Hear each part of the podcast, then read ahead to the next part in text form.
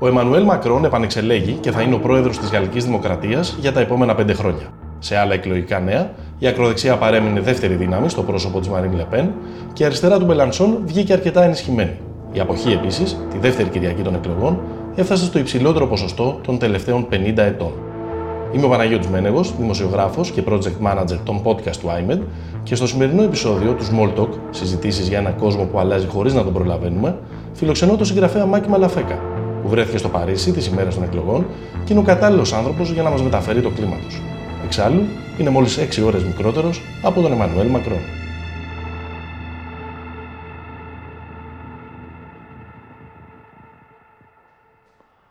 Μάκη, καλώς ήρθες στο Small Talk. Γεια σου Παναγιώτη. Ή να πω Bienvenue.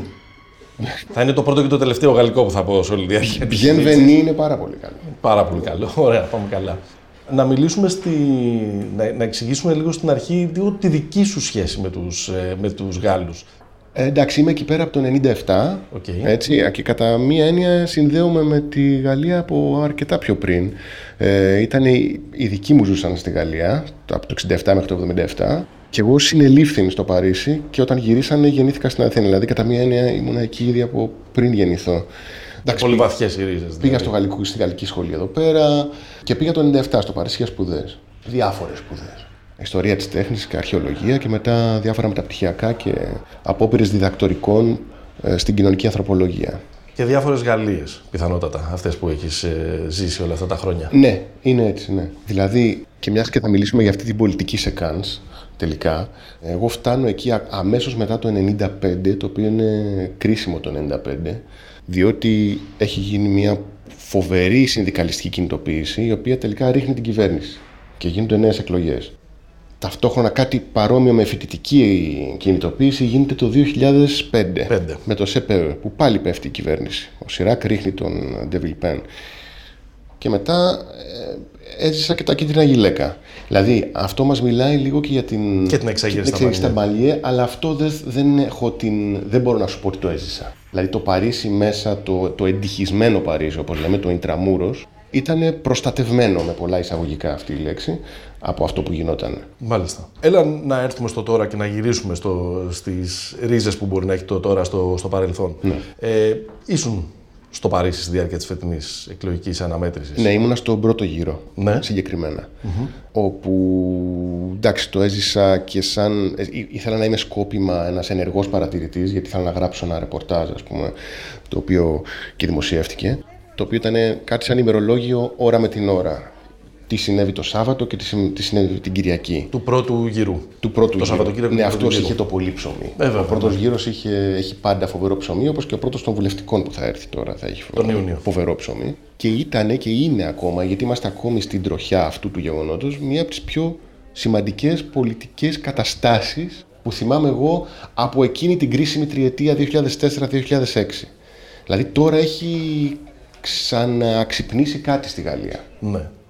Τι, τι μπορεί να είναι αυτό το κάτι, τι, τι ψυχανεμίζεσαι εσύ. Εγώ το βάζω, αν θέλεις, θα σου πω τι συμβαίνει τώρα και, ποια, και ποιο είναι το, το κλίμα, αλλά αυτό το βάζω, εγώ το καταλαβαίνω μέσα στους γενικούς κύκλους της γαλλικής ιστορίας, τους εξηγερσιακούς κύκλους. Δηλαδή η Γαλλία από το 1789 και τη Γαλλική Επανάσταση, ε, κάθε 25 ή 30 χρόνια έχει μια πολύ μεγάλη εξέγερση ή και επανάσταση. Και στον 20ο αιώνα είναι ας πούμε το Μάιστο 68 ή το, το Front Populaire, το, το λαϊκό μέτωπο του 36. Είναι αυτό, κάθε γενιά στη Γαλλία έχει ζήσει κάτι τέτοιο. Και επειδή ο χρόνος όσο προχωράμε με όρους ύστερου καπιταλισμού, αν θέλεις, η ιστορία επιταχύνεται. Και γίνεται πιο πυκνός. Ναι, γίνεται πυκνός ακριβώς. Τώρα αυτοί οι κύκλοι έχουν μικρύνει. Και έτσι έχουμε, όπως είπα πριν, το 1995, το 2005 και τα κίτρινα γυλαίκα. Ε, αυτό που συνέβη τώρα, το αποτέλεσμα το εντυπωσιακά πολλωμένο με τις τρεις Γαλλίες που βλέπουμε τώρα. Για πάμε. Α, Β, Γ. Ε, Α ο Μακρόν, το οποίο είναι ας πούμε εκπροσωπεί το κέντρο, δηλαδή εκπροσωπεί με την έννοια ότι λέει ότι είναι το κέντρο. Στην ουσία είναι μια κεντροδεξιά τεχνοκρατική διακυβέρνηση ε, αυτό που θα λέγαμε στην Ελλάδα εξυγχρονιστών έτσι, ναι. και υγιώς σκεπτόμενων και όλα αυτά, το there is no alternative, ότι έτσι εντάξει τώρα είμαστε εμείς και όλοι οι άλλοι είναι τα τέρατα, αυτό είναι το αφήγημα. Μετά είναι η ακροδεξιά Γαλλία της Λεπέν και η αριστερή Γαλλία του Μελανσόν. Ναι. Δηλαδή αυτά τα τρία πράγματα σχεδόν δεν συνεπάρχουν, όχι μόνο δεν συνεπάρχουν πολιτικά, αλλά δεν συνεπάρχουν στον ίδιο φυσικό χώρο. Α τα βάλουμε τότε πρώτα στο χάρτη και μετά θα κάνω την ερώτηση που ναι. ήθελα. Ε, γεωγραφικά, πώς πώς κατανέμονται αυτές οι τρεις Γαλλίε. Ε, κοίταξε, στα αστικά κέντρα ο λαϊκός κόσμος ψήφισε αριστερά και στις μεσαίες πόλεις και τα ανώτερα κοινωνικά στρώματα ψήφισαν Μακρόν και στην επαρχία και στις μικρές πόλεις ψηφίσανε πολύ Λεπέν. Πολύ Λεπέν. ναι. Αυτά τα πράγματα ε, δεν συνεπάρχουν. Δηλαδή, εγώ στο Παρίσι που, με έχω, που πάντα έμενα στο βόρειο και στο ανατολικό Παρίσι, που είναι ας πούμε το ιστορικά λαϊκό Παρίσι, εκεί έγιναν και τα γεγονότα της Κομμούνας, εκεί έγιναν της Παναγιάς στα μάτια, και ακόμα κρατιέται αυτό κάπως. Εντάξει, έχει υπάρξει το gentrification προφανώς. Είναι όπως το East London. Είναι, είναι αυτή η κατάσταση. Παντού το branch είναι το ίδιο. Αλλά Όπως λέει μια παροιμία του ιστερίου καπιταλισμού. Τελείως. Και αυτό το βλέπουμε μα και στι γειτονιές του κέντρου της Αθήνας τώρα που ήταν. Ασφαλώς. Παλιά είχαν ένα συγκεκριμένο χρώμα κλπ. Εντάξει, τα ξέρουμε. Και η περιφέρεια, η παλιά βιομηχανική ζώνη, το παλιό λαϊκό, λεγόμενο κόκκινο Παρίσι, όπου εκεί έπαιρνε 60% το γαλλικό ΚΚ από την απελευθέρωση και μετά. Ε, αυτή τώρα που είναι μετανάστες πλέον, που είναι τρίτης, δεύτερης και τρίτης γενιάς μετανάστες και σε μικρές ηλικίες πήγαν ε, μαζικά να ψηφίσουν Μελανσόν. Αυτό είναι, αν θέλεις, και το μεγάλο γεγονός των εκλογών αυτών. Το Παρίσι είναι Γαλλία, το δηλαδή; Το Παρίσι είναι ένα διαστημόπλιο πάνω από τη Γαλλία. Παρκαρισμένο όπως είναι αυτές τις ταινίες επιστημονική φαντασία που στέκεται από πάνω. Είναι και δεν είναι δηλαδή. Και είναι και όλο και πιο πολύ διαστημόπλιο. Υπάρχει η ιδέα, το concept που λένε οι Γάλλοι από πάντα της βαθιάς Γαλλίας. La France profonde. Και παρόλο που το γαλλικό έθνος είναι βαθιά συγκεντρωτικό, από εποχή, εδώ και τέσσερις αιώνες είναι συγκεντρωτικό, το πρώτο συγκεντρωτικό κράτος με τη μοντέρνα έννοια, παρόλα αυτά η επαρχία είναι κάτι πολύ μεγάλο. Πολύ, έχει πολύ μεγάλο πληθυσμό και βγάζει αποτελέσματα. Εντάξει, ισχύει και στην Αμερική αυτό. Δηλαδή ο παραλληλισμό ισχύει. Ε, η βαθιά Γαλλία εδώ. Απομακρύνεται όλο και περισσότερο από το διαστημόπλαιο. Απομακρύνεται από το διαστημόπλαιο και απομακρύνεται από αυτό που. και από το μακρονισμό. Έτσι, ο οποίος είναι η, η καθώς πρέπει απεικόνηση του τι, σημαίνει, τι σημαίνει πολιτική εξουσία και οικονομική εξουσία. Έχει τα ίδια χαρακτηριστικά η Λεπέν με τον ε, πατέρα της και το 2002. Όχι, δεν έχει. Έχει τα ίδια χαρακτηριστικά η γαλλική αριστερά με τη μεγάλη παράδοση που έχει με αυτή που είχε πριν από 20 χρόνια. Λοιπόν, η του Μελά... Πρόεδρο, αν θέλεις. Ναι, η, η προ-Μάστριχτ, ας το πούμε έτσι. Η προ-Μάστριχτ. Ε, ναι, ναι, αυτό είναι. είναι αυτή, εκεί είναι το, το τοποθετούμε. Λοιπόν, είναι δύο ξεχωριστά πράγματα. Η, η απάντηση δηλαδή είναι για τη Λεπέν ότι έχει εξευγενιστεί η Λεπέν. Είναι αλήθεια αυτό. Δεν το, δεν το λέω αυτό για να πω ότι μ' αρέσει περισσότερο από τον πατέρα της. Δεν καταλαβαίνεις τώρα. Ε, αλλά θα σου πω ότι δεν, δεν, είναι, δεν είναι σωστή ανάγνωση να πούμε ότι είναι το ίδιο. Δεν είναι το ίδιο. Παρ' όλα αυτά, το ότι φέρει το όνομα Λεπέν, το οποίο είναι η σφραγίδα του εωσφόρου, ας πούμε. Δηλαδή υπάρχει ένα, υπάρχει ένα θέμα εκεί με, με τη λέξη Λεπέν. Ακόμα και αν έχει κόψει τους δεσμούς με τον πατέρα. Δε. Έχει κόψει και τον έχει διαγράψει από το κόμμα. Παρ' όλα αυτά, ο λεπενισμός υπάρχει. Όλος ο φασιστικός συρφετός της Γαλλίας, η, η γαλλική Αλγερία, δηλαδή τα πράσινα μπερέ στο νότο και αντίστοιχα οι φιλετιστές, οι διάφοροι Λούμπεν από εδώ και από εκεί. Υπάρχει αυτό. Είναι υπαρκτό. Η, η Γαλλία είναι. Τους τραβάει σαν μαγνήτης. Ιστορική μήτρα του φασισμού, πιο πολύ και από την Ιταλία, ιδεολογικά δηλαδή στο 19ο αιώνα και έχει ρίζες βαθύτατες. Ήταν ατύχημα το 2002 το ότι πέρασε ο Λεπέν στο δεύτερο γύρο, αλλά ήταν ένα ατύχημα που μοντελοποιήθηκε μετά από το ίδιο το σύστημα. Κατάλαβε το σύστημα ότι θα λειτουργώ καλύτερα, θα περνάει πιο εύκολα το δυσάρεστο οικονομικό μου πρόγραμμα, εάν η άλλη επιλογή είναι ο φασίστας. Και έτσι πάντοτε εγώ θα, θα σώζω τη δημοκρατία. Αυτό, υπέροχο. Ε, αυτό, σε αυτό το πράγμα τσιμπάει όλο και λιγότερος κόσμος στη Γαλλία. Και, και σε αυτό το ζήτημα στην η Αμερική είναι στην πρωτοπορία. Δηλαδή, τσιμπάει ακόμα λιγότερο, μάλιστα εξελέγει ο Τραμπ. Έγινε το βήμα αυτό το περίεργο της κατάρρευσης του συστήματος και του διλήμματος εμείς οι τα τέρατα. Αυτό σημαίνει, ε, έτσι όπως το περιγράφεις, ε, αυτό συμβαίνει παράλληλα ή είναι η βασικότερη αιτία της κανονικοποίησης της Λεπέν. Δηλαδή λες ότι η Λεπέν το γυαλίζει όλο και, όλο και περισσότερο. Προσπαθεί να εξοραίσει όλο και περισσότερο αυτόν τον τραχή πολιτικό λόγο με τον οποίο ας πούμε, εμφανίστηκε ο πατέρας της ή και η ίδια. Mm-hmm. Παράλληλα, μας έδωσε και αυτή την ερμηνεία σχετικά με το πώς μεταβάλλεται, μεταβάλλεται το δίλημα. Τον ίδιο, τον, τον μέσο Γάλλο, αν είναι εύκολο να mm-hmm να, τον, ε, να τον ερμηνεύσουμε. Τον πειράζει όλο και λιγότερο ότι, ότι η Λεπέν είναι ε, η δεύτερη δύναμη στη χώρα. Ναι, ξεκάθαρα. Μάλιστα θα σου έλεγα το εξής. Ο μέσος Γάλλος Αν υποθέσουμε ότι υπάρχει αυτό το πράγμα. Έτσι. Και εντάξει, μπορούμε να τον περιγράψουμε. Ναι, ρη, ρητο, ρη, ρητορική αδεία, ας πούμε. Ναι, ναι, φυσικά. Όχι, εγώ τον φαντάζομαι μάλιστα. Φαντάζομαι και το πρόσωπό του.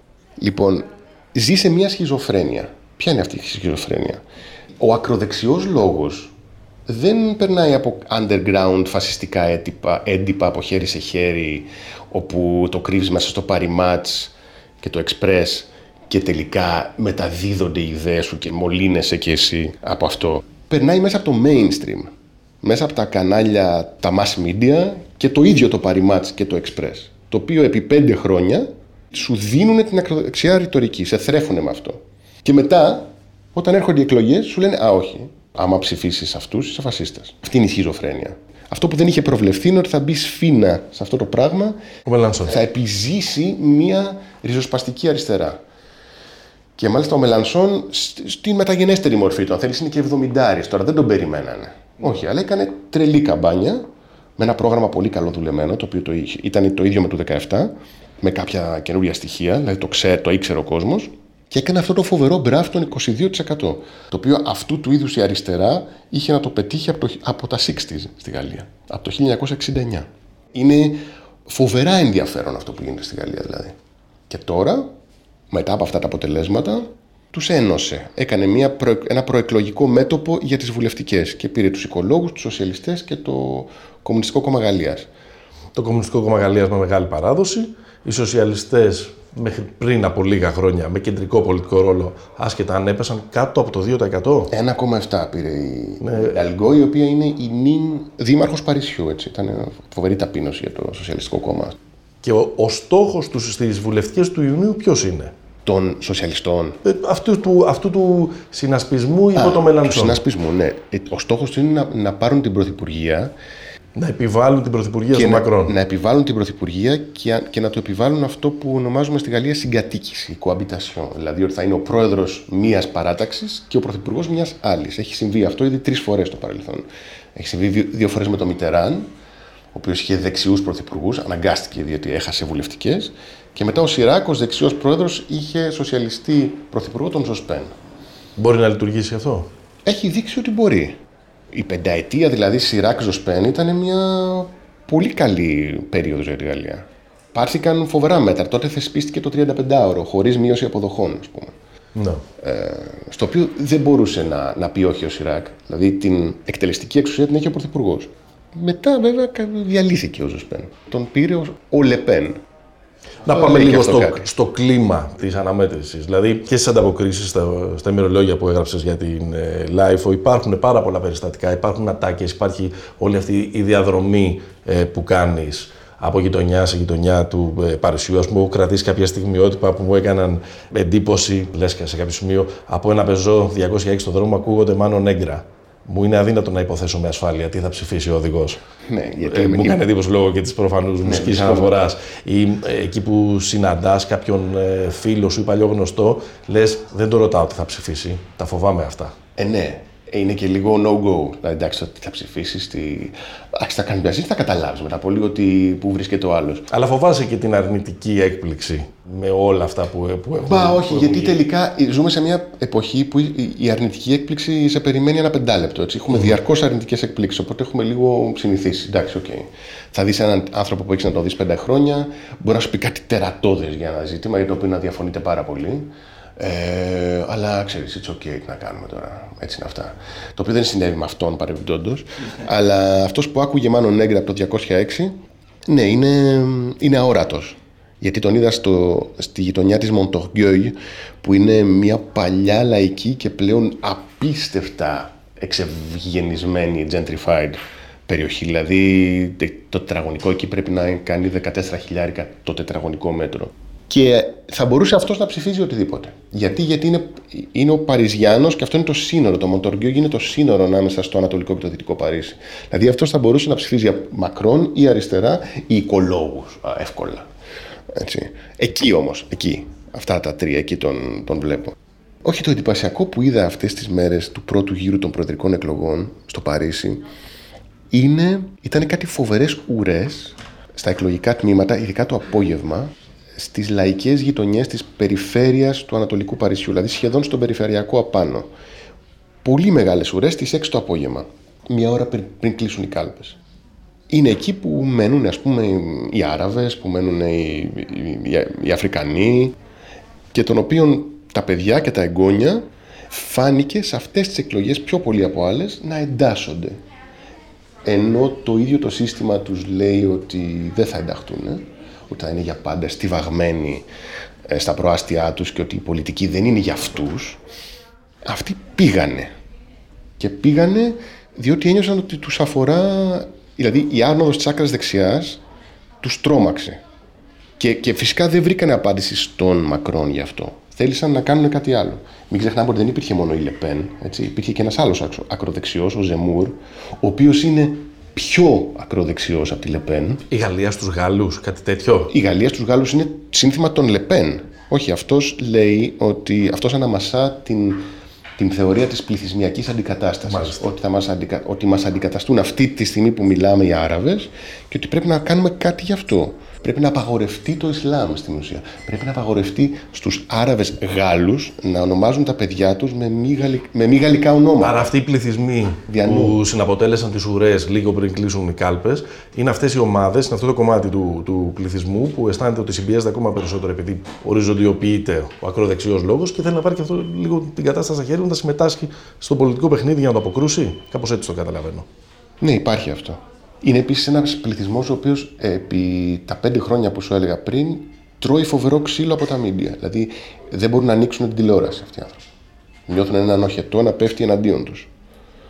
Ε, και αυτή. Και με τις επιθέσεις στιγμή... τη προηγούμενης δεκαετίας στο κέντρο της Ευρώπης που έχουν γίνει. Ναι, όλα αυτά. Είναι σχεδόν αδύνατο να είσαι, να είσαι μουσουλμάνος και να μην είσαι περιχαρακωμένος μέσα στην κοινότητά σου και να αισθάνεσαι ασφαλής. Όταν βγεις παρά είναι, είναι περίεργα ε, εξακολουθείς, ας πούμε, να μην μπορείς να βρεις εύκολα διαμέρισμα να μείνεις, άμα έχεις αραβικό όνομα. Στο δεύτερο γύρο και ο ίδιος ο Μακρόν στις δηλώσεις του, αμέσως μόλις κέρδισε, είπε ότι ξέρω ότι πολλοί ήρθατε και με ψηφίσατε για να μην, για να μην βγει η Λεπέν. Το, ανα, το αναγνώρισε. Ναι. Η καταλληλότερη λέξη να περιγράψει το κλίμα με το οποίο υποδέχθηκε το Παρίσι και η Γαλλία το αποτέλεσμα είναι ανακούφιση ή πανηγυρισμός. Εξαρτάται σε, για ποια Γαλλία μιλάμε. Πάλι δηλαδή πάμε σε αυτή την Πάλι πάμε σε αυτό το διαχωρισμό. Μακάρι να υπήρχε μια τρίτη λέξη. Για να, για, που να περιγράφει. Δε, η, από αυτές τις δύο, αν έχω αυτές τις δύο επιλογές, είναι σίγουρα η ανακούφιση. Αλλά όχι η ανακούφιση, αν θέλεις, ότι βγήκε ο Μακρόν.